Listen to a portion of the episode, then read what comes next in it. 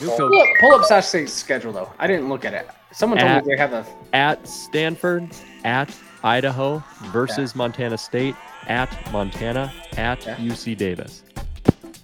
No playoffs. That's tough.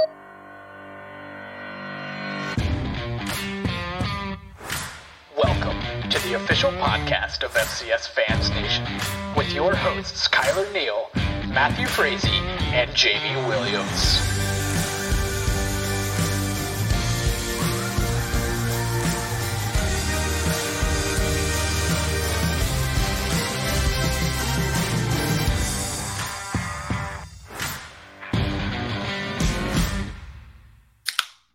FCS fans nation. These grizzly bears from the podcast have awoken from their slumber, and we are done with summer, heading into the fall. Welcome to season seven of the FCS Fans Nation podcast. Kylor Neal, Jamie Williams, Matthew Frazee coming to you live this morning, afternoon, evening when you're catching the inaugural episode of season seven for the upcoming 2023 FCS football season. We are so thankful to be back and thank you for listening to us, guys. Today or night, we start this podcast season off with what we did last year. So, the second annual Jamie Williams top 127 teams. That's right. Where else is somebody ranking all 127 squads in any division anywhere except for the best and hardest working stats voter that exists, Mr. Jamie Williams? And he is here tonight. But I'm going to give the floor to Kylor first and ask how his summer's been. We got to do a little catch up for the fans who've been wondering where we're at uh, before we get to some of these rankings. Mr. Neal, you're What's looking bud? great. How was your summer, buddy? Are you ready for season seven? No, I hate this place. I hate you guys. It's super hot here in Texas. Uh, since I've moved down here, you know, it's normally a few hundred days every summer. I don't think we've been under 100 in shoot like a month and a half. So you guys can't tell. New place, new me. But um, this place gets real hot, and I'm not doing any decorating because we're moving in about five more months anyway. But this office setup is on top of my mini fridge.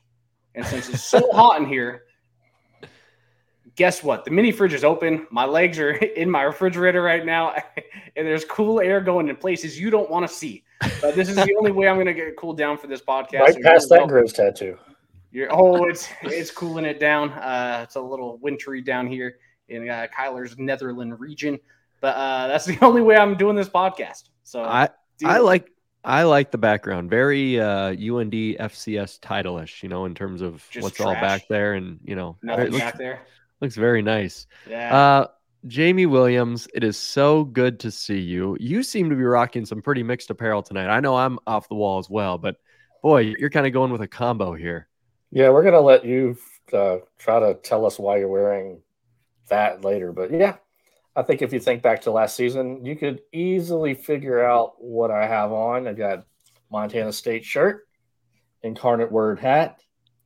What those teams have in common is they lost in the semis last year. So I'm not gonna give any prep, you know, props to the Dakota States. We're gonna go one layer down to the guys that almost got there, and uh, we're gonna actually just this is really cool hat. It's a really cool shirt, but uh, it just happened to work out that way, and uh, that's what I'm wearing tonight. Yeah, dude. So- the, the gear Yeah. looks sick. Uh the new mic looks awesome. Yeah, looks like you got the fast food stuff. Welcome to Good Burger. uh yes i uh, am rocking a, a beautiful grizz hat and as you guys know if we do not like promote this but uh, we get dm'd all the time if you send us your team's apparel we're going to wear it so we do appreciate all these hookups we've received behind me you've got hot sauce from danny johnson in the back and i haven't tried it yet but it's probably going to murder me the unlv shirt that i'm rocking tonight that's right is given to me by my brother-in-law adam moyer who is a unlv diehard fan mostly for basketball because he grew up in Vegas. And he said, I want to send you this shirt. And we wear it on the podcast. I said, Well, it's not really FCS. And he goes, Whoa, whoa, whoa. You They've have to wear. UNLV because with all the realignment, UNLV represents one thing It represents all the FBS teams that royally, royally suck and should actually be in the FCS and they wouldn't even make the playoffs. So, in honor of all you FBS squads who actually totally blow and we blow the walls off you, um, we're rocking UNLV tonight during realignment because you are part of the you suck and you're just lucky to be where you are uh, crew. So, well, you know, one. we beat them. Howard beat them. UNLV is just an FCS punching bag.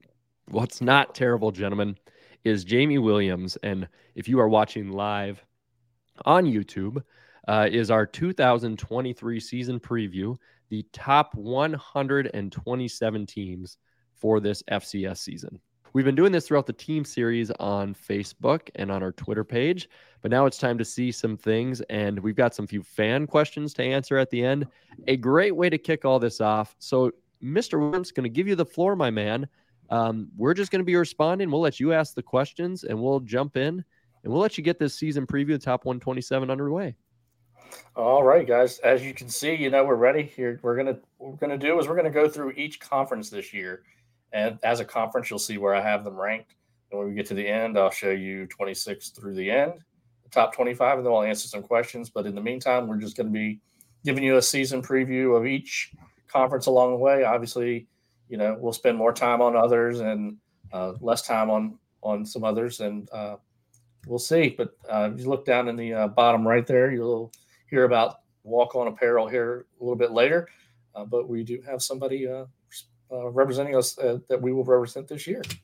And with that, we're going to start with the big sky. Um, got a haves and haves nots to me. Uh, started with Montana State, got Idaho. I think both of those teams are top 10 teams. Whereas Sacramento State, Weber, you know, we've got a little run from 13 to 16 there, bookended by those two with the new coaches. Uh, we're looking at um, Kylor's Eagles and then on down the line. So, Kylor, Big Sky, um, first off, what do you think here, and uh, who do you think can uh, make a little little jump, and uh, who's going to be you know crying uh, from the preseason ranking here? What do you think? Actually, I, th- I think it's a pretty accurate list of uh, at least how you would rank the Big Sky. Um, you know, I do think you know Sac State, Weber State, they do have a lot to prove right now because of new coaches. They lost a lot of their you know offensive firepower, but they still have a lot of talent, especially Weber State on the defensive side and Sac State on the offensive side. So they still bring a lot back. Uh, you know, Montana, they're at 14. Um, you have a lot of these teams a little bit higher than I do, but that's just me. Maybe I think uh, the Big Sky is going to be a little bit more down than it typically is. I think most of those between Sac State and Weber are, are anywhere from that 13 to really 22 mark. Um, and I don't even have Weber State ranked in my top 25, which is pissing off a lot of people. But I want to see kind of what they're returning uh, before I just give them that nudge. Um, Eastern, yeah, I, I, think 54 is probably pretty fair for what they were last year. I do think they're going to be quite a bit better than they were last year, but with that schedule, it still could push them right around 54, even though I don't think there's going to be 50 teams that will beat Eastern this year.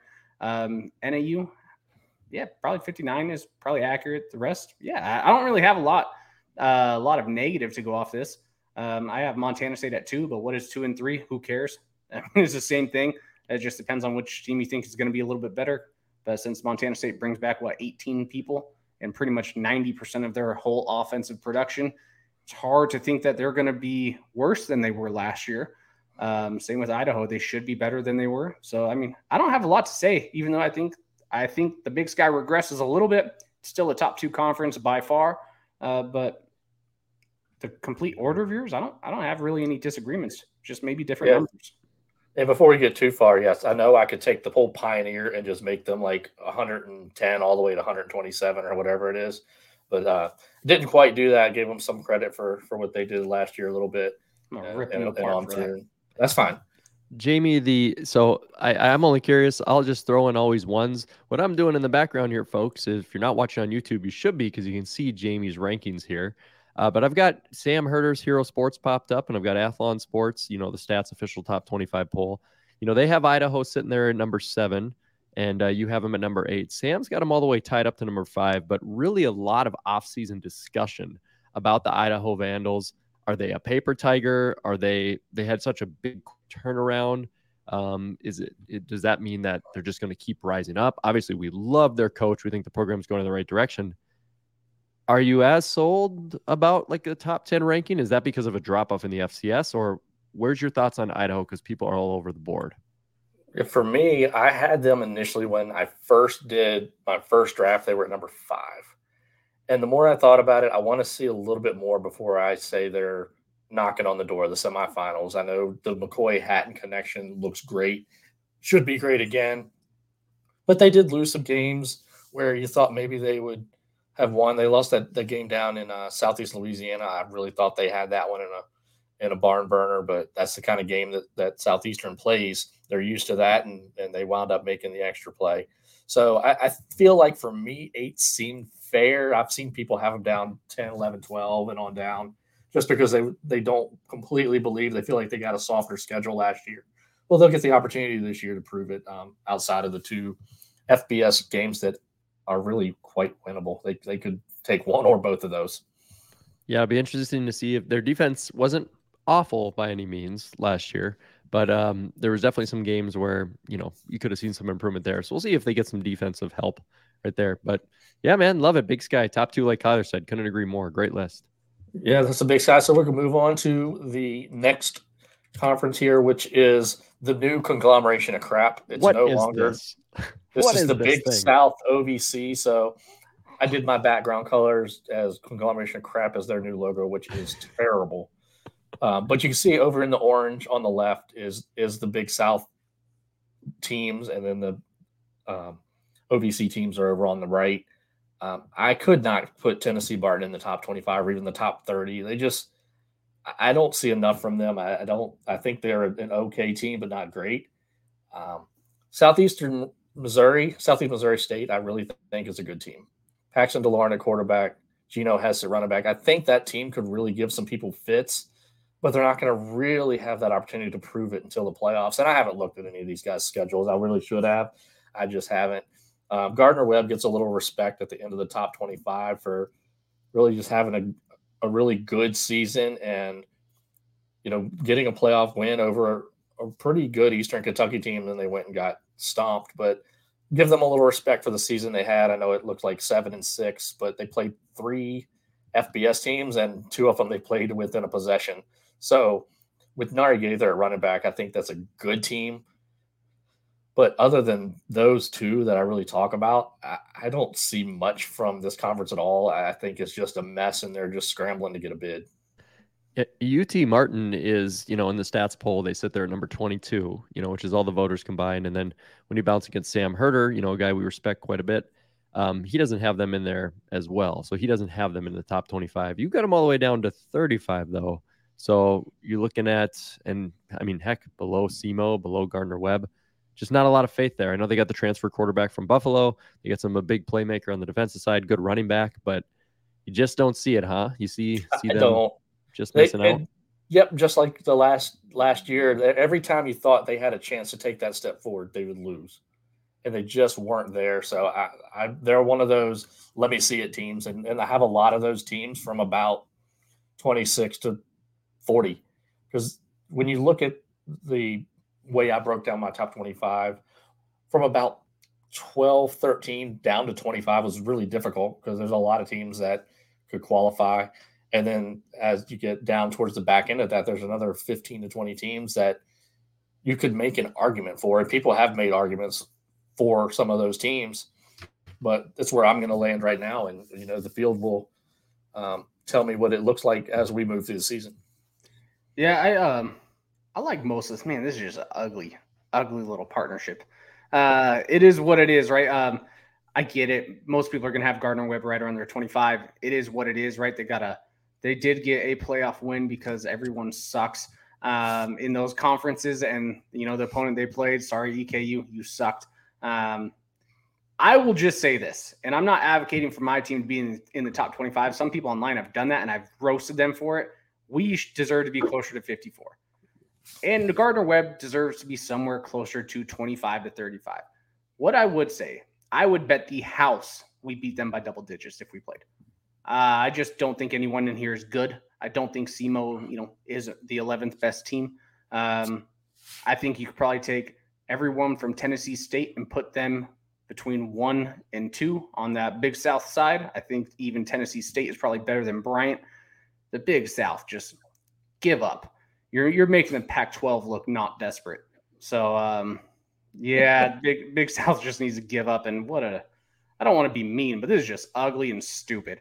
So this is this is not a holy cross. This is not a holy cross situation. Are they sharing a bid though? Are they sharing a bid? Yes, they only get one. Okay, good.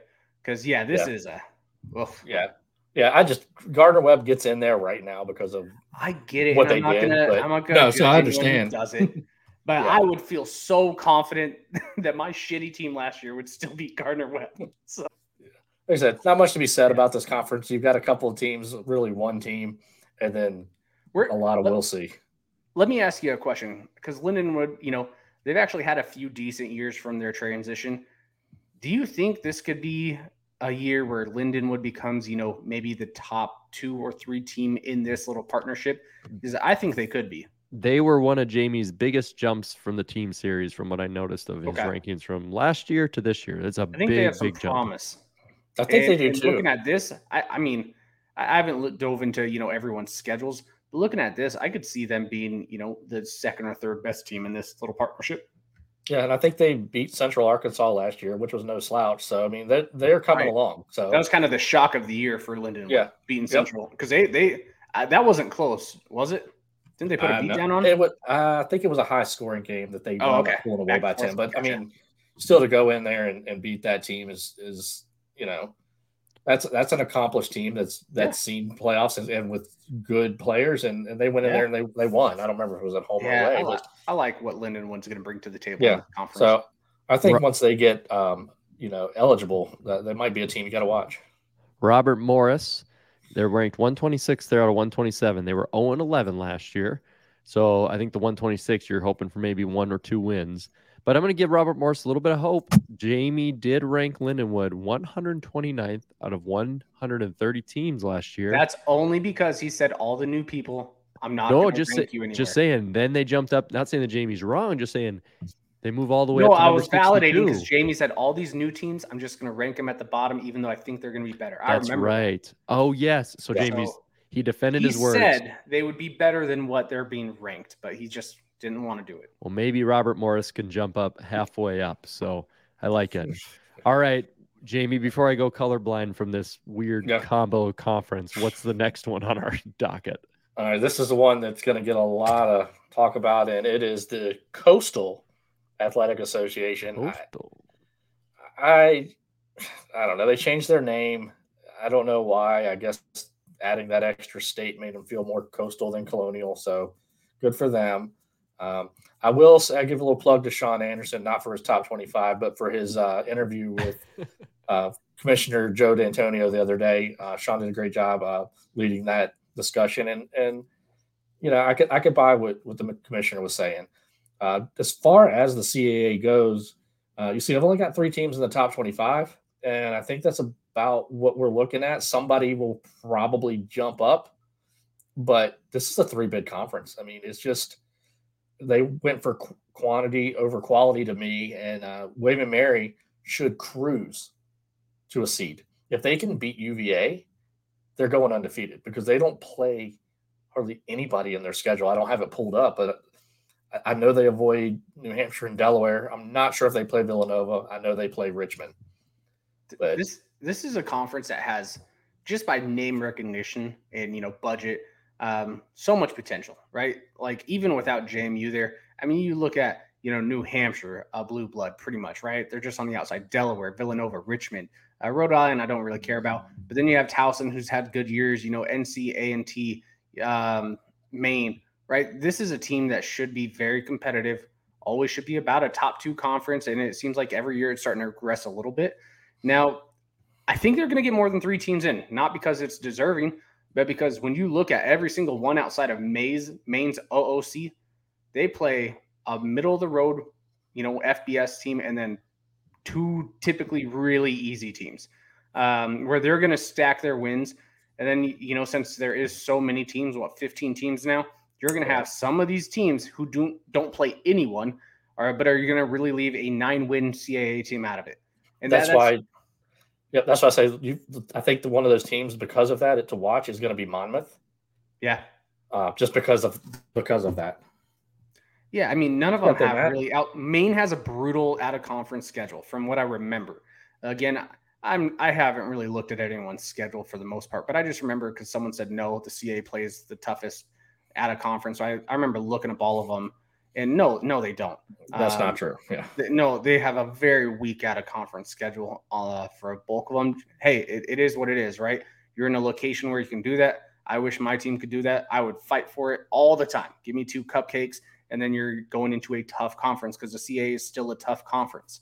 Um, but man, I don't know. I, th- I think we're definitely going to see more than three CA teams in the playoffs. Yeah, we, we showed it on the YouTube screen here, but uh, definitely William and Mary's um, schedule definitely different comparison to some of these Yeah. others. I mean, that thing is pretty easy, especially if they can. We'll see what happens against Virginia. Um, Richmond, there, Jamie, you called them last year, so uh, you kind of said, "Hey, Richmond's going to be the team to watch," and they didn't win the conference, but they still were much better than I would say most people would have predicted. So you nailed that one. Is there were the anybody in here? In Like-. Like Amos's uh, Aggies or you know the highly recruited Camels? Like, is there anyone in here that you felt like you went much higher than where other people are thinking? uh, you know, I'm not sh- real sure. I think a lot of people have Richmond in their top 25. I'm on record before, and I'll say it now. I, I don't see it for Richmond. I, I think they dropped from the 27. I I think they still have a good defense. I think they've got some weapons, but I don't know where they're going at quarterback. And with to have Udinski, you know, leave, come in as a stopgap, they've usually had a guy, and I'm sure they'll have a guy, but it's just not a team I believe in this year. I mean, this is, this has to be the year for Rhode Island. They need to be the team that jumps up. I'm very low on Elon. A lot of people are are still thinking Elon's one of those borderline teams, and maybe they are, but to me, I don't see it. And like I mentioned, Monmouth, I, I think they might be a team you have to watch just because of what you know. I don't know how their schedule rolls in, but uh, they they might be a team to watch. A and T, they look like a four win team to me, but they could maybe surprise some people. They got probably the roughest conference schedule out of everyone. So Yeah. welcome to the CA, right? You struggled in the Big South. Welcome Yep. to the CA. This is not going to be an easy road, but if they can get four wins in their first one and they play all the other top tier teams, uh, future's looking up for A and T. I have a quick question for you though, Jamie. Yeah. So William and Mary, right? Bill and Mary, um, at number seven. Then you have number ten. Are you anticipating only one quarterfinal team and maybe zero semifinal teams coming from the CA? Yeah, I, I, I think their ceiling has just dropped where you, you would expect a team to be a semifinal team and then somebody else, Right. you know, in the quarters threatening for it. I, I just don't see it when you look at the whole landscape of the FCS. Just, I think New Hampshire is going to be really good and could be a quarterfinal team. Yeah. But it's borderline. And, and William and Mary, they lost when they should. And I think a lot of people see how they lost and like, oh, they're not any good. They're still very good. So They return a lot, but number seven feels fair for me. Uh, Okay. and they're going to run through it. And I, I don't see how I could really seed them when, you know, obviously rankings and seeding are different. When you come to think about the committee, I don't see how they're going to get a top four seed, even if they run the conference. Although, if they beat UVA, the kid committee does seem to like those those wins. So I mm-hmm. think they're a semifinal road team. So okay. That's shown to be kind of Achilles heel for teams out of the CAA. Even my team, when they would have to go on the road, but usually they were going to some decrepit dome up in the upper Midwest. Or Colgate. Well, CAA they used to. It seemed like you know it's it's different landscapes now. Back in the day, it was like they, was always like an outlook as bright as the sun that they were going to the semifinals, and they would just take the belt to other teams. You know, That's right. but now something has changed. You know, there's not as much sun. They're not taking the belt to anybody, and like I don't know what has changed that's made the conference dip a bit, but I don't know. It's just weird. so they're just missing maybe one thing that held them up a little bit. I don't know what what They, happened. they look they look a lot like you know the early 2000s to 2017 you know Big Sky, but at least you always had a title contender out of there, and I, I don't see a title contender at CA right now. No, no, I, I think. But the rest of it kind of reminds me of the Big Sky from just five years ago. Still respected, but it's not it's not the same as you know the Yeah. Missouri Valley or the CA was back then, right? There was a little Yep. bit of a gap. Now I think every year, the last few, you're seeing the gap keep increasing uh, Okay. from the CA trying to get back up to the Missouri Valley and Big Sky. Yeah, I think the SoCon's much closer to the CAA than the CAA is to the Big Sky. this year. Ooh, well, wait to- I can't wait to get to that for Kevin to hear that reaction. Yeah. That'll be good. It'll be a while. They're in alphabetical order uh, by conference here, so kind of reverse of the team site series. Where's Lehigh? Yeah, way down, hundred and something, I think. So 109. good. We'll see. Any other any other CAA thoughts, guys? No, No, I, I'm just excited to see kind of some of these new teams and, and what they're going to do. It's just, it is kind of a bummer that you know A and T gets gets the most brutal draw when some of the other ones just don't because it's 15 Yep. teams in a conference, right? 12's a lot, 11's a lot, 15 is a lot. It's kind of obnoxious, but yeah, A and T really good coach. I think uh, hired Vincent Brown, who was a defensive coordinator at William and Mary. So I think they hired a high quality guy. So hopefully things will be looking up for that team because you know I like Amos. He's a good guy. His Where- team he deserves does- to be excited. Outside of the spring season, when does Delaware get back to being Delaware? It's been a while since outside of that spring season, right? That Delaware's been Delaware. The C, Mhm. the the FCS is better when Delaware is good. And it's always been what I said. What are they doing at quarterback for Delaware? That's been a thing for them. And Noah Henderson was that guy. Then he, he just would battle an injury and it would set him back. But he's gone now. So uh, they've got to See, uh, find a guy again. So I know it's hard to always say, let me see what they got at quarterback, but it's the most important position. We'll have to see how it plays out, Jamie. And next, the playoff staple, the Ivy League, right? Yep. We won't say a whole lot about them. I mean, rank the I- Ivies, you bastard. I did. They're 32, 39, 40. Um, yeah. I mean, I think Yale's pretty good. I think they might show up on some people's ballots right there at the tail end. Um, Princeton, Penn, Harvard, Columbia, Cornell, they're all kind of mid-level teams that could they could all, probably all beat each other up. And then you've got the, the two doormats at the bottom. But we won't say too much about the Ivy because hell, they won't go to the playoffs and uh, stand behind their academics. But it's it, we all know it's it's money based. Yeah, soon we'll see Stanford there. Yeah, it's sad. College, it is sad. College football is not about money. So these, it's At all. crazy. Ooh, big drop off here. Yeah, big, big drop off. I, I've got North Carolina Central up there at 17. Solid. I think they're a really, really good team. it They should be better than last year too. Yeah, uh, that offense explosive. Quarterback, gosh, he's so good.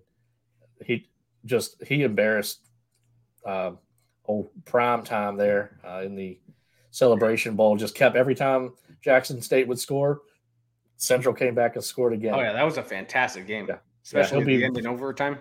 Yeah, that was a great game. He'll be, I mean, he'll be very high on my ballot, I, I think, for the uh, Payton Award. And I'm sitting here um, delaying because his name is just completely um, escaped me. And now I feel really bad because he's really good. Question for you, Jamie. That's o- that's okay, Jamie. I'll I'll edit this last thirty seconds, so we'll make you sound smart. Uh, no, I do have a question for you, Jamie. So you know, South Carolina State. Uh, last Mhm. year they were kind of the ones people thought would at least you know go with North Carolina Central to potentially win the MEAC. What's happened to them? Why do they have such a big drop off? And do you think that maybe they can surprise people and even yourself and jump up these rankings a little bit to compete for that MEAC title? I think they can just because they're another well coached team. I think Buddy Pough is one of the top coaches. And even- on the previous year they Yeah. went in and just choked away Jackson State in the Celebration Bowl. So Yeah. So that that team is definitely one that um, if somebody's going to jump up, it would be them. Uh, Davius Richard is the quarterback from uh, North Carolina Central that I couldn't come up with, and I apologize for that because he is a phenomenal player and he's going to be somebody that when people talk about Walter Payton candidates, he's going to be high on there because he's going to have a pretty good week every week. I mean, and then from there down, I mean, there's not much there. Delaware State does seem to beat somebody every year, Yeah. um, but not enough to really move a button. But yeah, I think I think you picked out the right other team. South Carolina State. It feels almost disrespectful to have them that far, that far down, but they Yeah. just were terrible last year. Um, hopefully, they'll be able to, to bounce back and get up in the 40s or 50s this year. Does the MEAC win the Celebration Bowl again and again? Ooh, I, Hmm. they seem to always win it, and as long as North Carolina Central stays healthy, I, I would say they're the odds-on favorite to win because mm-hmm. obviously we'll find out when we get to the SWAC. But Right. I don't think Jackson State's going to be the opponent. Yeah, so basically Ooh. Mm. Florida A&M and, and Jackson State that are the front runners, right? Yeah. Yep. So we will not say FAMU. FAMU. I will not. I will not butcher it this year. FAMU. now we're going to get to some of the big boys here. Okay. So we saw back in the Big Sky that we had. I had Montana State at number three. I'm keeping North Dakota State at two. I initially had them flipped, uh, just thinking how much Montana State has coming back and how much the Bison lost. But it's number two. It's a respect number two, to be honest, and they deserve to be there. Um, I could definitely see North Dakota State losing one game. I could see them losing four games, but I think they're gonna have to go on the road at some point in the playoffs this year. I think North Dakota State, they really got to improve on their run defense. Uh, I actually do think Montana State last year, and it's weird saying this, I think Montana State and Sac State would have beat NDSU. Um, styles make for matchups. That's the one area North Dakota State really struggled at last year is defending the run. And those were two teams who could run the shit out of the ball. Uh, where I think actually Incarnate Word matched up a little bit worse with NDSU than maybe those other teams, but probably Incarnate Word matched up better against South Dakota State than anyone else did. So like right, these styles make for weird matchups, but it is what it is. But again, two and three, I don't think really matters. I think you're kind of underselling the Valley a little bit. Um, and you know, last year I said the Valley would take a big step back. Seemed to be I, I was right in that. Um, I think the Valley this year uh, they're going to jump back up to that one spot, and I do think you know between eight and twenty-five here, and maybe even eighteen and twenty or thirty-three. I think some of those are going to be ranked quite a bit higher than you know the Big Skies 13 through 16 that you had. Um, so that's kind of where I'd play some switching. But overall, I mean, the Missouri Valley should be pretty dang improved this year. Yeah, the one I thought about was Northern Iowa because I really like Theo Day, but I need to see them not lose a game randomly to some podunk team that they shouldn't. But Yeah. that should be a playoff team this year. North Yeah. Dakota should be a playoff team with Yeah. Schuster. Southern Illinois could definitely bounce back. I, I like what Youngstown State brings back, even though McLaughlin's not there. So I, I completely agree with you. I, I think that's clearly going to be the number one conference this year. Um, but I, I'm I'm just a little bit muted to start, and uh, I like to, you know, want to see some more results after a couple of uh, down years. But I did raise Youngstown State up in the top 25 because I initially had them in the mid 30s. Oh yeah, I think a lot of the debate is um and is North Dakota State, Montana State, two and three, and I'll give the Jackrabbits their uh, their pun here. It's splitting hairs Mhm. between NDSU and Montana State because both of your passing offenses blow. They're terrible. yeah, They're awful. You're basically triple option teams. Um, NDSU doesn't have receivers or tight ends to save their lives right now. Um, and Montana State, nothing impressive there either. They're both going to pound the rock, control the time. We all know about that. The one thing I will defend NDSU a little bit is it is flipped this year from last year. Last year, we all failed by NDSU lost five defensive linemen. Four, four of them were starters. Jackson Hankey, their big middle linebacker, who was just a tackle monster another linebacker. They brought back the whole secondary, and we just thought it would rinse, wash, repeat. And sometimes that doesn't always happen. To be a little defensive here of NDSU, at least in the run defense, knowing my squad is, especially if you follow Dom Izzo's tweets and some of the other Bison people, it's guy after guy of should be prime for a big year, should be prime for a big year. And it's just these redshirt freshmen, sophomore, juniors, D linemen, linebackers who were like, had four sacks last year, had three and a half this many tackle for loss it was young and there was a lot of injuries. You got the Mozart twins coming back as well. Do they have that linebacker who can just stick the middle and prevent basically an A gap run for the most part, combined with growth amongst the defensive line? I think they're going to find that this year, but that might not solve a lot of the issues in terms of an entire secondary turnover and a lot of offensive issues. So, uh, credit to SDSU for being so far beyond all these other teams Yeah. that uh, it's just fun to argue, I guess, about two and three now. Yeah, we, we can't get off of the Valley without talking about the defending champions. I mean, I think South Dakota State, I think we all have South Dakota State number one by far. I don't know anybody who doesn't. And if they do, then they're just trying to evoke some clicks. And they bring everybody back. yeah, here's the SDSU NDSU difference. We all said the same thing about NDSU last year, and people are going, "Well, you said it about the Bison." the Bison actually lost players. Yeah. and then we just said they'll be fine. SDSU, you've seen the tweets. I think with the portal and everything, there's like seven or eight guys gone from last year's roster.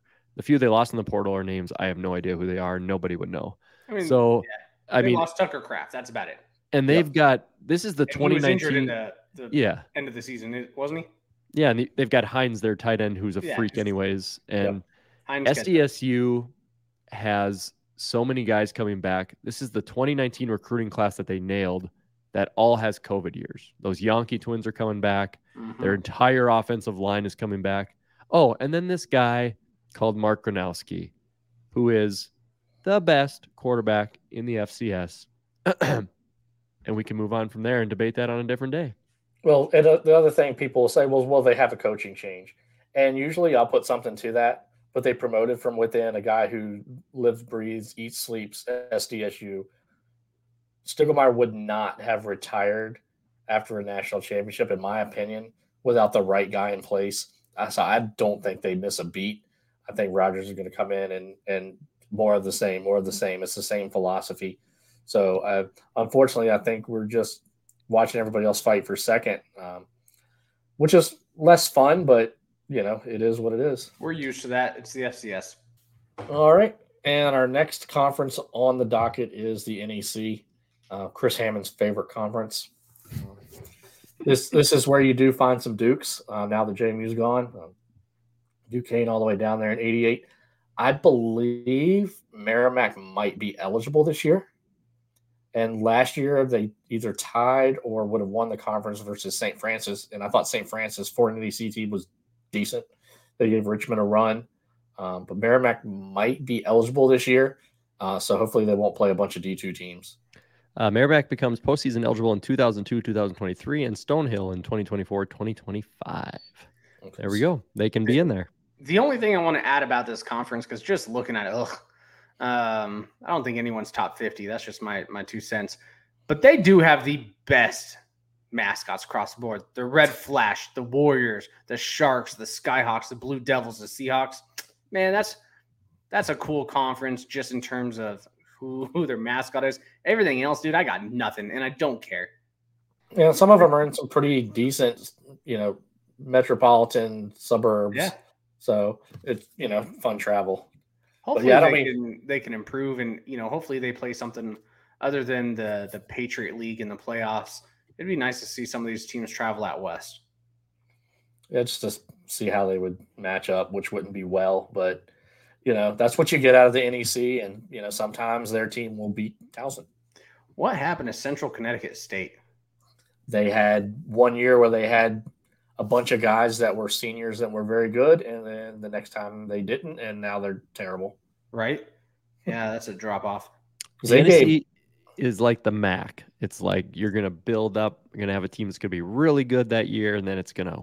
Yeah, like it's gonna Duquesne, you know, in in my head, I'm always like, ah, Duquesne has a chance to run this league, and then you know, then they don't. And St. Francis has kind of been that team the last few seasons, but um, yeah, you, I see Duquesne, and I'm always like, yeah, Duquesne should win. CCSU, they should win. Um, no, no, they're just not doing it. yeah, Duquesne might be a little bit better than 88. They got a couple of transfers that might, Okay. you know, on each side of the ball that might help them, but they're going to stay here for now. Uh, St. Francis because they won, you know, they won the conference. I'll give them a top 40 ranking, and then Yeah, we'll see. and that's fair. So, as we heard earlier, we do have uh, Walk On Apparel is uh, going to be a sponsor of our podcast this year.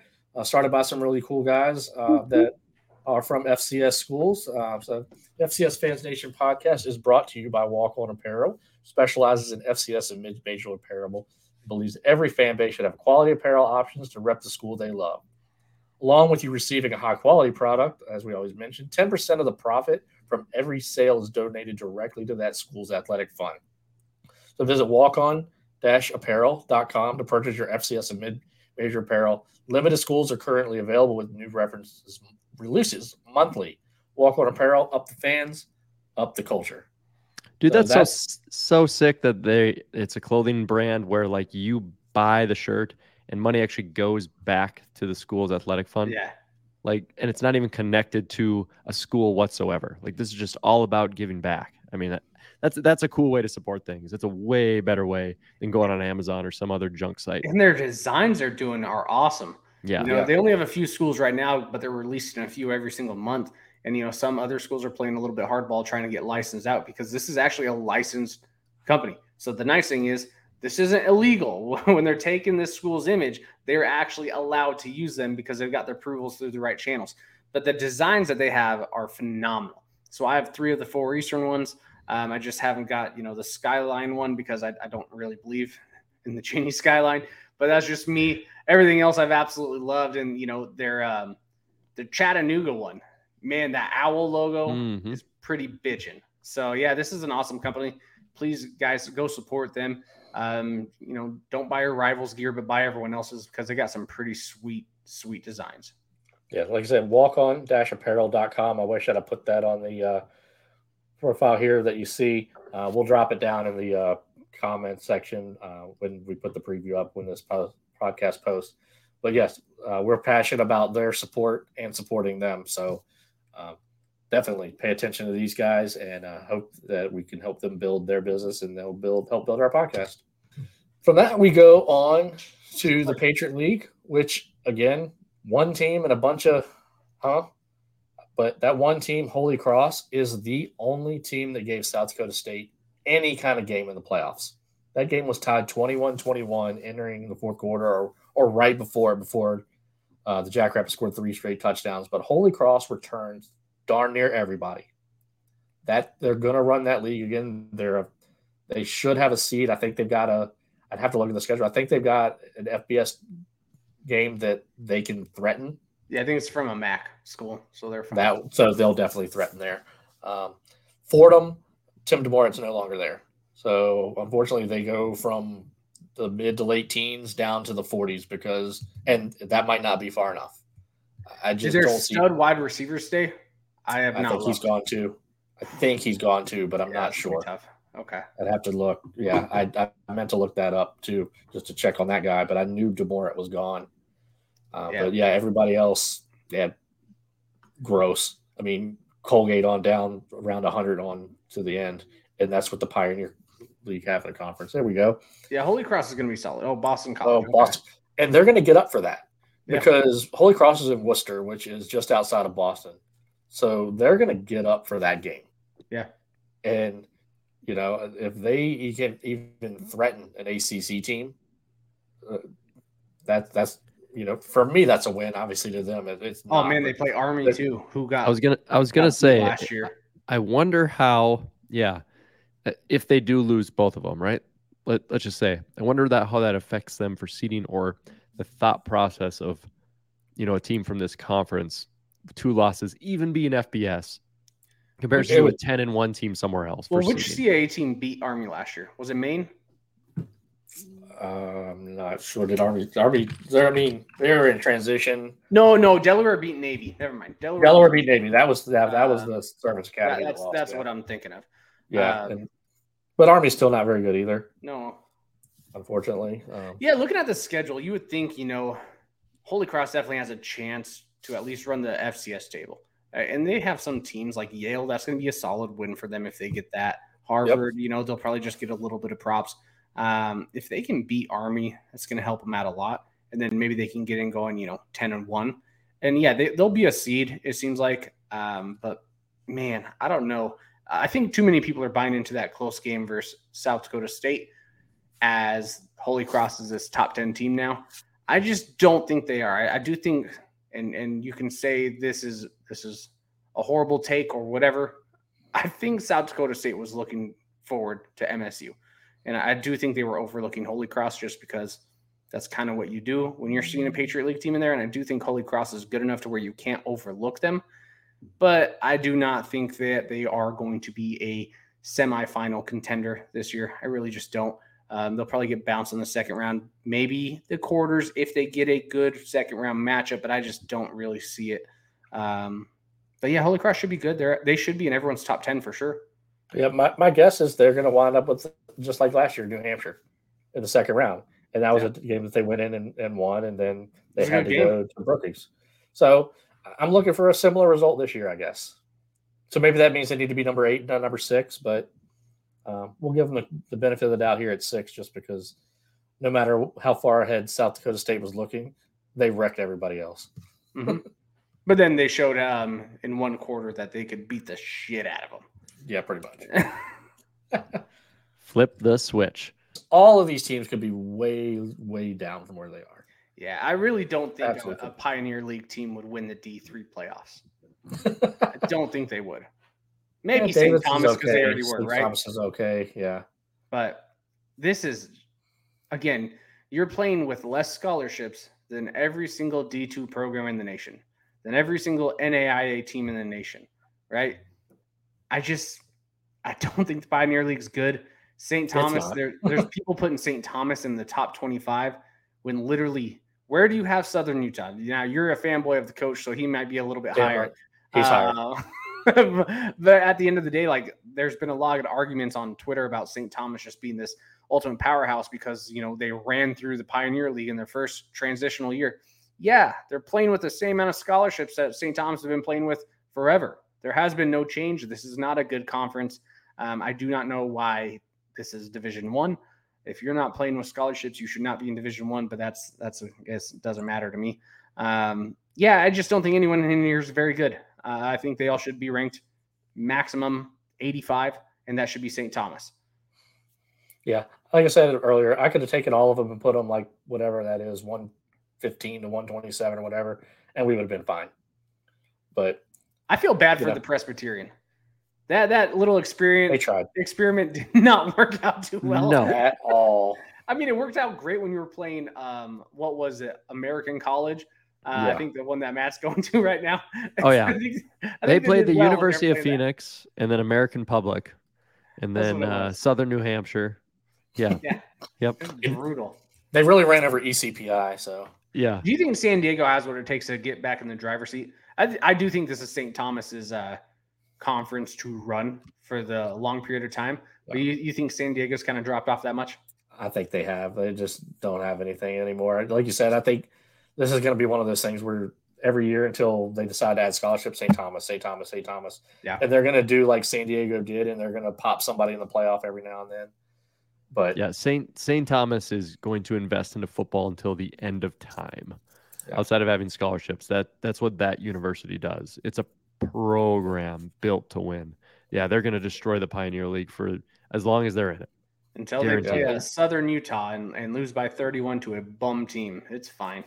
that's Yeah, they'll, they'll beat some not a hater. they'll beat some big sky teams every now and then in the playoffs. Seems to happen. Good. I hope they all lose. Yeah. And then Davidson, they just run the ball all the time, so they'll Yeah. fall off eventually too. So we can move on. Now let's get to an actual good conference. And by some good conference, I mean the Southern Conference, and that's going to Yeah. be a good conference this Yeah, year. this, this is an underrated conference. yeah, I've got Samford and Furman at four and five. Fair. Uh, I, I think that's where they belong right now. I, I would, yeah, I, I don't disagree, Matt. You could flip them, and I wouldn't have an argument. Um, I know Kevin has Furman at two, uh, but that's Kevin. So minus three on everything he does. So I got him right in the right spot. Um, but why couldn't Furman be incarnate word this year? Why not? They got some makings of it. They could. They, Yes. Don't even bring it up to Kevin. He'll tell you there was a, a phantom call. But balanced, balanced on more balanced on both sides than most teams. I would say is Yeah, Furman. I- I, think that's what I makes them scary. yeah, I, I mean, I think that if North Dakota, North Dakota State had played Furman instead of Samford, they would have had a harder game because Samford had to play Crittenden because Hiers wasn't there. And they hung with them for a while. I feel like was a little bit more balanced, but Hiers is back. Samford has you know two of their top three receivers back. I know you know the number two guys you know, far and away better, but that's okay. That the one that's gone, but I believe in that offense. Their defense has always been bad, so they just outscore it and they played decent. But Furman is so balanced. Um, talking to Keith Brake, Chattanooga has no quarterback, so I think that might be a team that falls. Um, now by no quarterback, a quarterback that hasn't played it down in college. Mercer, when are they going to win that last game? They lost to VMI two years ago. they lost that fireball for uh, back and forth game versus Samford. Um, Fred Payton's not there. Carter Peevy, who played in the uh, 2020 season, uh, we'll see. Uh, some of their fans apparently really like him. Um, I, would like to see it. But Mercer's a team that could make a run. I mean, if you look at their schedule, they could definitely make a run and hope. I'd want to see them make the playoffs. They've been yeah. so close but from the spring season on. They've been right there every time, and they just can't get over that hump. Um, but if you want me to call out a dark horse team, um, watch Western Carolina. Yeah, their third, offense is really good. Yeah, third year with Kerwin Bell. I, I feel like the arrow's up there. I uh, also feel like 42 is fair to start because yeah. let's see them take that step. Yeah. But when you're looking at five really good teams in a in a pretty balanced conference, and those last three teams are garbage. Yeah, I, I was going to uh, ask East Tennessee State. Let's see. uh, yeah. I want to ask you a question because you know, typically the, the SoCon has a lot of middle tier teams mm-hmm. and not really any exceptional team, but not really any bad team outside of maybe one. Now we are seeing where they have a big gap. It seems like you have the have-nots and then the who you're going to struggle. Is this finally going to be the year where the good teams at the end of the season aren't losing to the bad teams? that is going to knock off their playoff chances by getting three teams, four teams. Because I mean, you're looking at this conference, and at least I am, and I see the SoCon sh- could have potentially four teams in the playoffs. I really do think there's four playoff worthy teams coming from the SoCon, and I think overall they're so much better than they were a few years ago. Uh-huh. But uh, is that because we're seeing the haves and the have-nots, and there's a bigger drop off between the haves and the have-nots, and it's not as balanced as maybe we've seen in the last few years? I think that's a key because when you got Wofford, Citadel, and VMI who are really bad, and those teams can click off three, then you know Furman and Samford, one of those probably goes undefeated in conference, and the other one maybe just loses the other team. And then those next three, if somebody can just have two conference losses, and you know have a resp- I don't know what their out of conference is, yeah, you know, then we're looking at it like you said a potential four bid team league if they can get past that bubble. Do you think the SoCon is better than CA? I think the top of the SoCon might be. I mean, obviously, I think Samford and Furman are both better than William and Mary. If they played, I think they would both beat William and Mary. Uh, I think it'd be really good games. Um, when you get to that middle, I think New Hampshire is probably better than Chattanooga, Mercer, and Western Carolina. And then we'll see, you know, because I, I, think the next I've got Delaware at like 19. Yeah. And then Villanova, Richmond right there. I think those would be good games. But I, I think overall, that you take the top five teams of each, because I mean, the 15 versus nine, the top five teams of each, I think the top five of the CAA is probably just a touch better, but the better teams are in the SoCon. Okay. If that makes any sense. Yeah, absolutely. All right, Jamie, I want, before you go on, I'm to give my Furman comp and argument here. First things first Illinois State in 2014. Here's my comp. Okay. I'm not going to go down Illinois State or anything, but last year, Furman is the 29th ranked offense. Okay. They're the 16th in time of possession. So they're able to hold the ball, right? This team this year is returning 18 starters, and they led the FCS in turnovers gained 29. Okay. Pretty dang impressive, right? Dual threat quarterback and a hell of a running back that will give teams like North Dakota State and some others a lot of fits. Now, here's the thing 62nd ranked defense overall, but 16th in rushing defense, 115th in passing defense.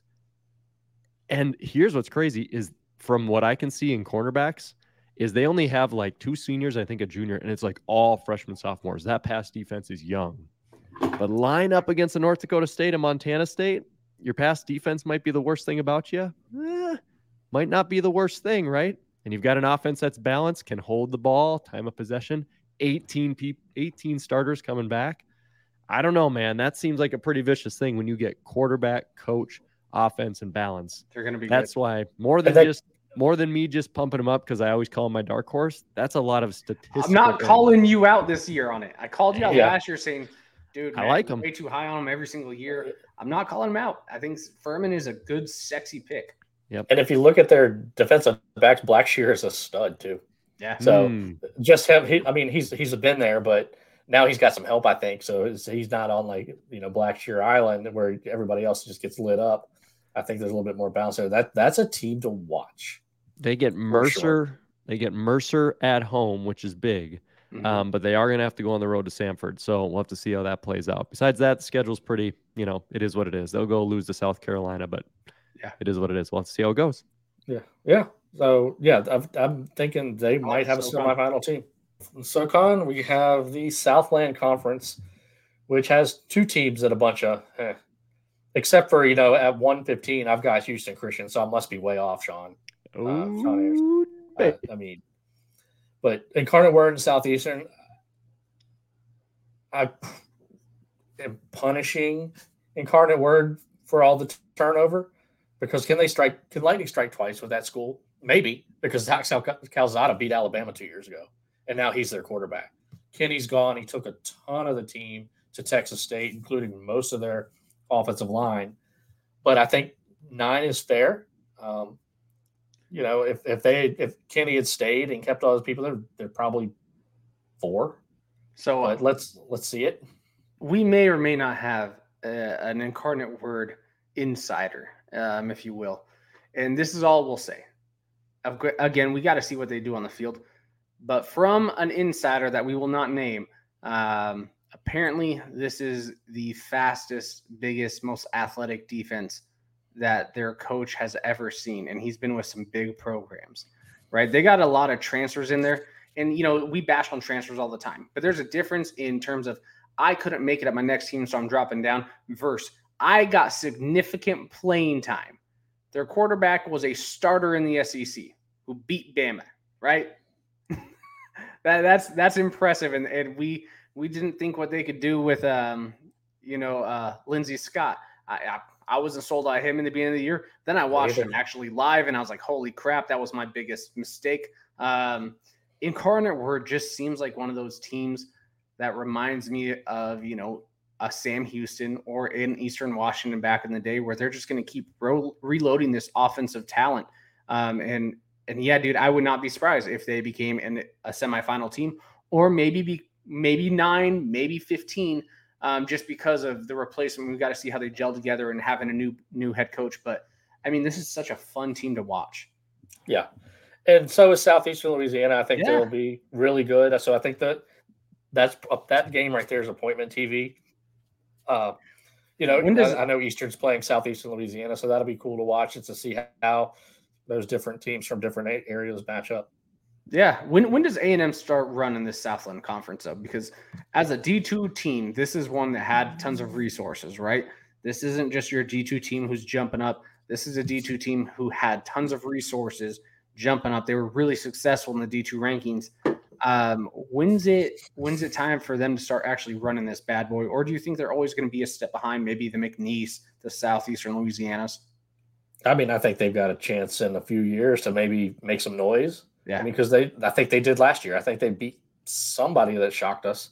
Yeah, uh, but well, I, I remember they in their first transition when they were still kind of D two, they had the FBS win, New Mexico, yeah, or New yeah, Mexico well, State or something like that. That doesn't really count. No, it was also in the spring. It's something weird, but um, yeah, I like the top two, and then you do see a big drop off. I do think one day McNeese is going to get back to where they should. They should every single year be running the South. I, I mean, that's just my opinion of them. There should be no year where Southeastern Louisiana is better than McNeese, but the last few years, that's exactly what it has been. But McNeese should be the team to beat in this conference, and they're just not. They're not anymore. Yeah, I like the top two. Yep, everything that conference does just caters to McNeese, caters to Lake Charles, yeah. and I don't know where that football team is, but back to Commerce, they actually beat Southeastern Louisiana last year. Okay, yeah. So so yeah, I mean that's definitely a team to call out and watch as they become eligible in what three more years probably. Right. So now we've got the SWAC, our other HBCU, our other um, Celebration Bowl team. I split these East and West just so you can see what teams play in which division. Um, clearly, the two best teams are in the East, and I don't have Jackson State ranked. I think they lost too much. I don't think Prime's a great coach. I think it's a great recruiter. I think the coach they have is probably a better coach. He's just not going to have as good of players. And Florida A&M still has an excellent coach, has a lot of players coming back, and I mean they could be ranked in my opinion. Uh, we're close to it, but everybody else kind of falls off from there. You see they got a couple in the hundreds, but I think Florida A&M is going to be their representative in the Celebration Bowl this year, um, and they'll probably play Southern or Prairie View in the uh, on the other side. Now Jackson State still does have talent, right? Um, They. They didn't. They didn't lose all their talent. They still have had really good recruiting classes under Sanders, uh, but you know they still have quite a bit of talent. But we're looking at you know a Jackson State the last few years who had legit Power Five caliber talent on this team, and sure they ran through it, but they they stumbled a few times, um, especially in the Celebration Bowl, and also like against Tennessee State. We're kind of like they should just be pulling away from them. I think they won by nine or ten. Um, but I, yeah, I, I actually like Florida A&M over Jackson State right now. But a lot of people are going to hate on us for that because Yeah. I've already been trolled on Twitter for that. But I, I just think as of right now, the talent level is now more even kill. And now we'll say who is the better coach. Where just the last few years, it was just a complete difference in terms of talent on both sides of the field. Yeah. Where it's just, guess what? I don't care if you outcoach me. I still have more talent. You got to try and catch me. I mean, that, that's kind of what Jackson State was playing with, where now it is probably a little more even keeled. They probably still do have a little bit more talent than anyone else in the SWAC, but um, it's at least quite a bit of a closer gap instead of just being the SWAC compared to a Power Five team. Yeah, and I do think they, they hired a good coach. I, Yeah. I, so I, I think that team's still going to beat a bunch of people, but I, I dropped them way down because I just want to see what they can do. I I, I still think I think Florida A&M's better, I, and I think um, unfortunately the SWAC is much worse than the MEAC. I'm rooting for. PV, baby. Yeah, go, go with the one that's close to home. Hockley, baby. Right out there by Prairie View. That's right. Matt, any thoughts here? I'm just hoping to see a little bit more of a jump for Southern. I've always I've always got a um, I don't know. I like the jersey color. I like the history there with the Jaguars. And last year they got blasted by JSU when they first played them, but then you know in the you know when they played them in the second time, it wasn't as bad. Also, they only lost by like 14 points when they played the Rattlers. So I think they've got some good returning talent, and I know you've got them ranked 51st. Obviously, that would create a matchup here uh, again between Rattlers Jaguars, but. I, I'm just hoping for Southern to maybe take a little bit more of a bump and maybe be a little bit of a surprise team. I think it's a I good historical program. up there, So- right? Because because back coming from Washington, right? Before I really moved down here, before I started following the FCS quite a, you know, frequently, I didn't really know much about HBCUs and the SWAC in general, but I knew about Grambling, I knew about Alcorn, and that was kind of about it from these programs. So man, it'd be really nice to see Grambling, you know, become the power again. But that's just me. Um, I like to see traditional powers stay in power, unless it's North Dakota State and Montana. Then screw you guys. You guys can all die. But everyone else, I kind of like to see those powers stay in power. I think it is good for the FCS with a little bit of um, moving around. But yeah, it, it's sad to see these big top tier historic programs just kind of fall off the face of the earth. And while we're still here, I was in Atlanta uh, about a month ago, and that's where the College Football Hall of Fame is. Yeah. So I got the opportunity to go in there and walk those halls, and they have a really, really cool HBCU exhibit. Um, so it was good to have the background of some of these teams when I walk in there to have some familiarity with it. They also had the bust of the uh, Walter Payton and the Jerry Rice Award, which of course I vote for, which I thought was really cool. Sick. So, you know, I only had about 30 minutes to go through there before it closed, but I was taking the opportunity because I was there. So, if you're ever in the Atlanta area, you should absolutely go to the College Football Hall of Fame and you should absolutely check out the HBCU exhibit and the rivalries exhibit. Absolutely. And then our final conference, What is this? one with a new name. They stole the logo. That's an airline. But you know what? This is going to be a good conference. I feel like this is a good, balanced conference. Mm.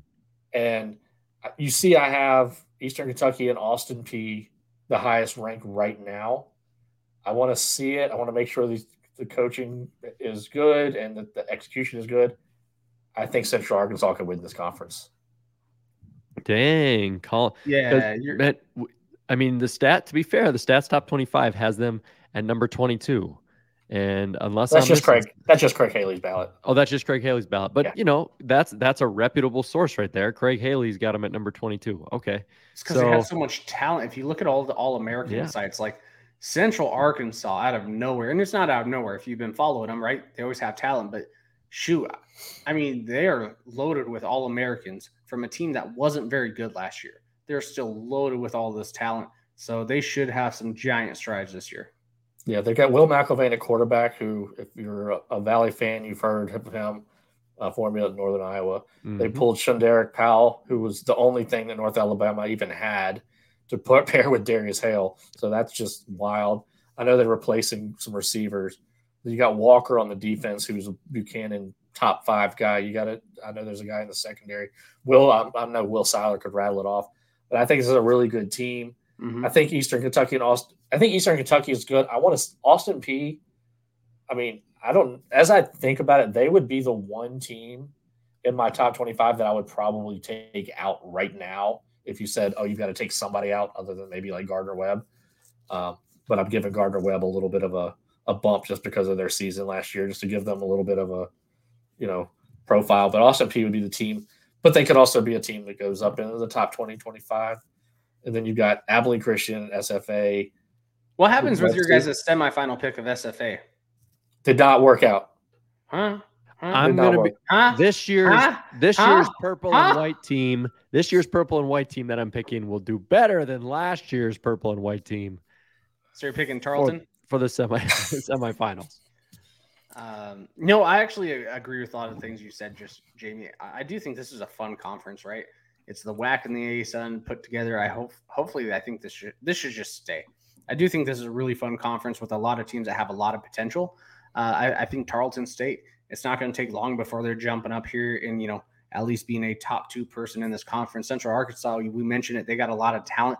Abilene Christian, they have the facilities, they have the money, they have a lot of offensive weapons. They're going to be a fun program to watch. Stephen F. Austin, man, they have a lot of talent on both sides of the ball. It'll just we got to see if they can actually put it together. Um, I'm not that sold on Austin Peay, and I do think EKU is a little bit overrated. You can't lose to Gardner Webb, um, but you did. We'll talk about that. But no, this is a this is a fun little conference, and I do think it's it's really solid. I don't see any title contenders. I don't see anyone that's going to make it into you know the semifinals. But this is a conference where if they get someone in the postseason, and maybe they even get two in the postseason, they potentially could. You're going to have to prep for these teams. Yep. There, there's some good talent in this, you know, partnership of a conference. Even though this looks like you know the post office logo, um, United Airlines mixed with the post office, I don't like it. But other than that, man, yeah, this will be a fun conference to watch out for. And it's just we need more conferences in the South that are really going to start to, you know, push forward. Um, the SoCon looks like it's going to be strong. The top two in the Southland look like they're going to be strong. Then you have this one, which looks like it's going to be extremely balanced. I mean, is South football rising again? Uh, it's, it's going to be fun to watch in the FCS. Yeah, and I'm, you know, I'm not going to let us get out of here without you know mentioning Southern Utah. I, I do have, you know, I'm, I'm, i like the coach, obviously, and you know, we we chat. He's he's realistic about his team, but I think he's got an offense. I think they can score. Yeah, he's you know, I, I think he's happy with where his team is going. I think he put him in a, a, good. I'd probably put Tarleton above them, just me. But I mean, um, you know, between Abilene Christian and Tarleton, I don't think there's a big drop off. I don't think there's 30 spots drop off. I think they're all pretty similar, um, and it'll be fun to watch. Yeah, Coach Coach Fitzgerald uh, gave me a little crap, but he at the end of the year they thought I was fairly fair with uh, where I have him and his team. But he's and he knows what his schedule looks like. But I, I think there's an offense that's going to score some points and a defense that has some holes that um, need to be worked on throughout the year, um, but has the opportunity to get better. So hopefully, in the next couple years, they'll be way up there. Dang, um, that big of a drop off from Utah Tech and North Alabama, though. That's that's yeah. gonna be one to watch out for. Well, North Alabama was over last year, so they don't get to rise, but so high. I mean, they're probably oh. they could probably beat every Pioneer team, but um, still. I yeah. just they, they don't they don't they don't get any benefit of the doubt till they win. So I know you can't completely see it over here, but I have 26 through 127 just so, as we've gone through all the conferences and talked through everything. Now you'll see where all the teams are ranked in, in order. We're going to start here with the 26 through 127. Like I said, anybody from like 26 to 35, 37, uh, probably 35 ish, I considered ranking and may appear in the rankings. I'm sure there's somebody that's going to come from the 70s and 90s out of nowhere that'll be good. I mean, obviously things change year after year, and you know teams jump up. So I, would like to see a couple teams jump up, maybe a you know a, a Maine or a South Dakota or even a Nicholls. I've always liked Nicholls, and I don't know what happened in the last few years. Would love to see them return to prominence there. Then from there, this is the one that everybody's seen. These are my top 25 teams as we enter the season. Uh, we're what three weeks away from week zero, so this will change quickly. I think we all know I'm not afraid to make drastic changes as results come in. Jamie, to yeah, to set, you know, we do have a few fan questions here at the, towards the end of the podcast, and we've got three of them that we selected. Normally, we get all the questions out, guys, but of course, we've got a special episode here uh, with the top 127. So, Joe Gass of the Delaware Fighting Blue Hawks, since you just pulled up your 2023 top 25, he says, Who of the preseason top 25 would you bet not to make the playoffs? Kylor, I think you kind of already made a call out here, but uh, you got a team on here that you're convinced won't be in the playoff field? Other than North Carolina Central, because that's a given. Right? Yeah, I was going to say they're going to be over in, uh, you know, the Celebration Bowl. Um, yeah, I don't think we're going to see five Big Sky teams. Take Weber State out of there. I don't think they make the playoffs. Get the Weber State hate. I, I did mention that at the end of last year's finale podcast of being like, I don't know if the offense is just going to click with the different hire, but but we'll see. Yeah, it'll be interesting to see how that plays out for them. Jamie, do you have one to hear? I mean, it's your top 25, so you would hate to rip it apart.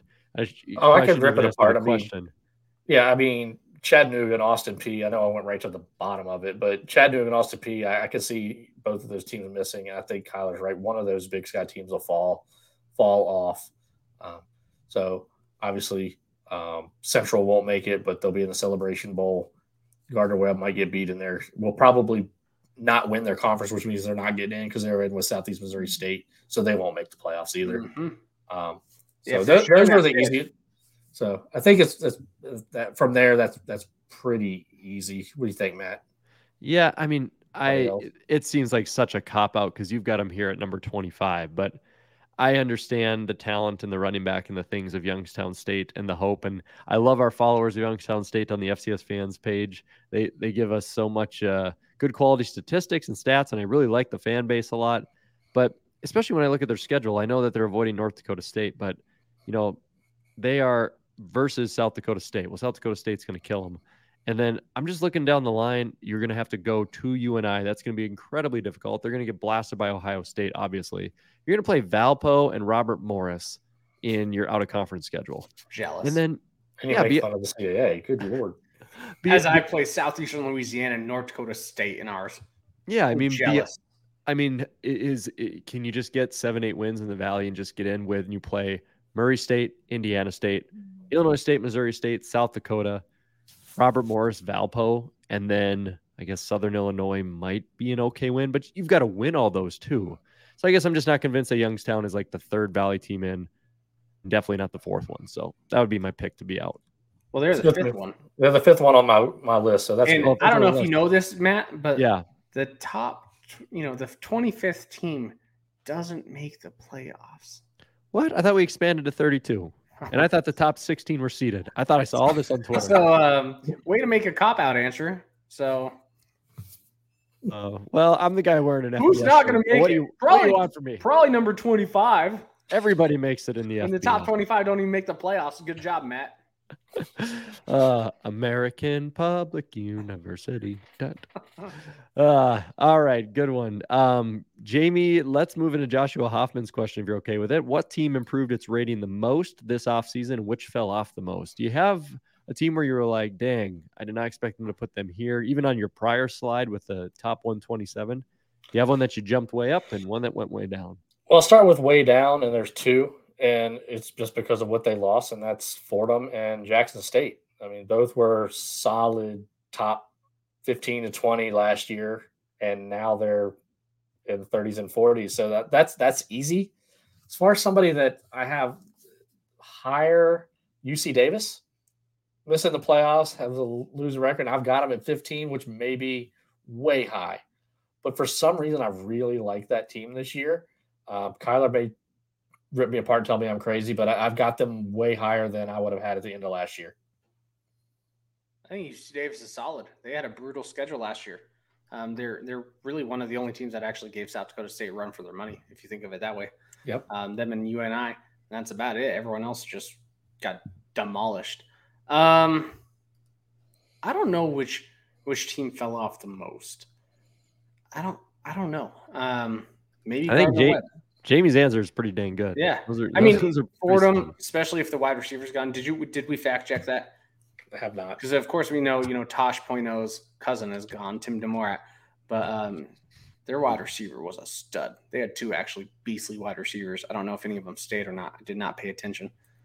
I don't think I have just this giant drop off outside of, you know, I keep saying Weber State, but you know they're probably going to surprise me. They're probably going to make the playoffs just because I'm so mean to them right now. But um, I've been pretty accurate the last few years when I talk about Weber State. So we'll see what happens with them. Um, as for the team that's probably going to improve the most, I mean, it's crazy to kind of think, but it's a cop out answer too. Probably Idaho, right? Um, I think they were two years already ahead of schedule. So if they can figure out a few things that were missing from last year's brand new team, basically, and they can gel a little bit better this year, uh, they could be one of those teams that can give a scare. I mean, you know, when you're taking taking offensive, you know, offensive lessons from South Dakota State and building this tight end core and wide receiver core and quarterbacks, um, and you know their defensive front. Yeah, I don't know. There's there just seems to be a spark in Idaho right now that could be pretty terrifying to the rest of the Big Sky if they can get it gelling. Idaho will be terrifying. They'll also get a win from when they face Sacramento State, who is not making the playoffs. Sac State Solid New coach. Pull up, pull up Sac State's schedule though. I didn't look at it. Someone told At- me they have a at Stanford, at Idaho versus Montana State, at Montana, at Yeah. UC Davis. No playoffs. That's tough. Yeah, I confirmed the play, uh, Fordham receiver is no longer. Uh, yeah. there. That's gonna be tough. That's a big drop off then. Yeah, I really, time. I hope we're big enough on this podcast, which we're not, to where like Sac State's Twitter just clips that, and then when they have a seed and a buy, they're just like, "Look at this moron We're always disrespected every single year. Disrespected. Sure. right here." Um, they were really good last year, but they lost a all of lot. them. You know, They did get they're Carson still- Camp. Yeah, and they're still actually pretty loaded on the off- offensive scheme.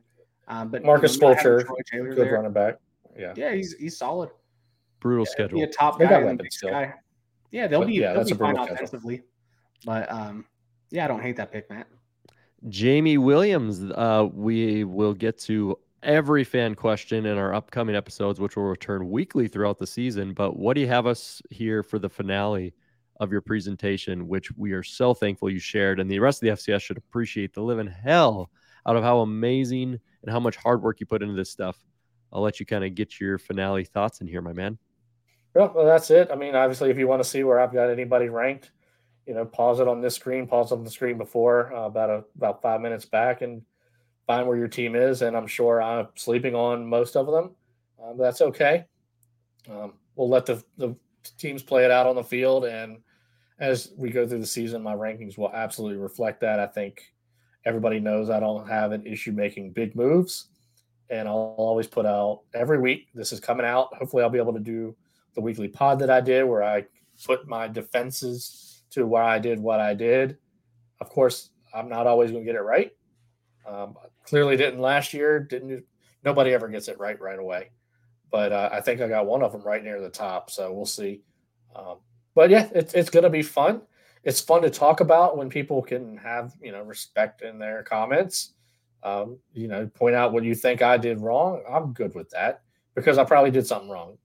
I, I would love to be able to just pour through 127 teams rosters top to bottom. What did they have last year to this year? Can't catch everything, but I do my best. You do a phenomenal job. And if everybody put in the effort you did on the official polls, we wouldn't even remotely question the the poll itself. And the majority of the voters that Craig Haley's got, they do do a heck of a job. So uh, there's going to be polls from here. Well, I would challenge every single. I'm sorry, go- Matt. I would challenge every single voter to post their top 25 every single week. You don't always have to do a pod or an article to defend it like Sam Herder does, or a pod like I've done, or hopefully Joe and Sean are going to do. And God, I can't wait to see that just to hear what Sean says because I'd love to hear it. But I would challenge every voter to at least post your top 25. All it does is increase the integrity of this poll. Absolutely. And we love to see the results. For anyone who hates preseason polls, we wouldn't have anything to talk about. So I absolutely love it. And Jamie, your efforts are truly appreciated.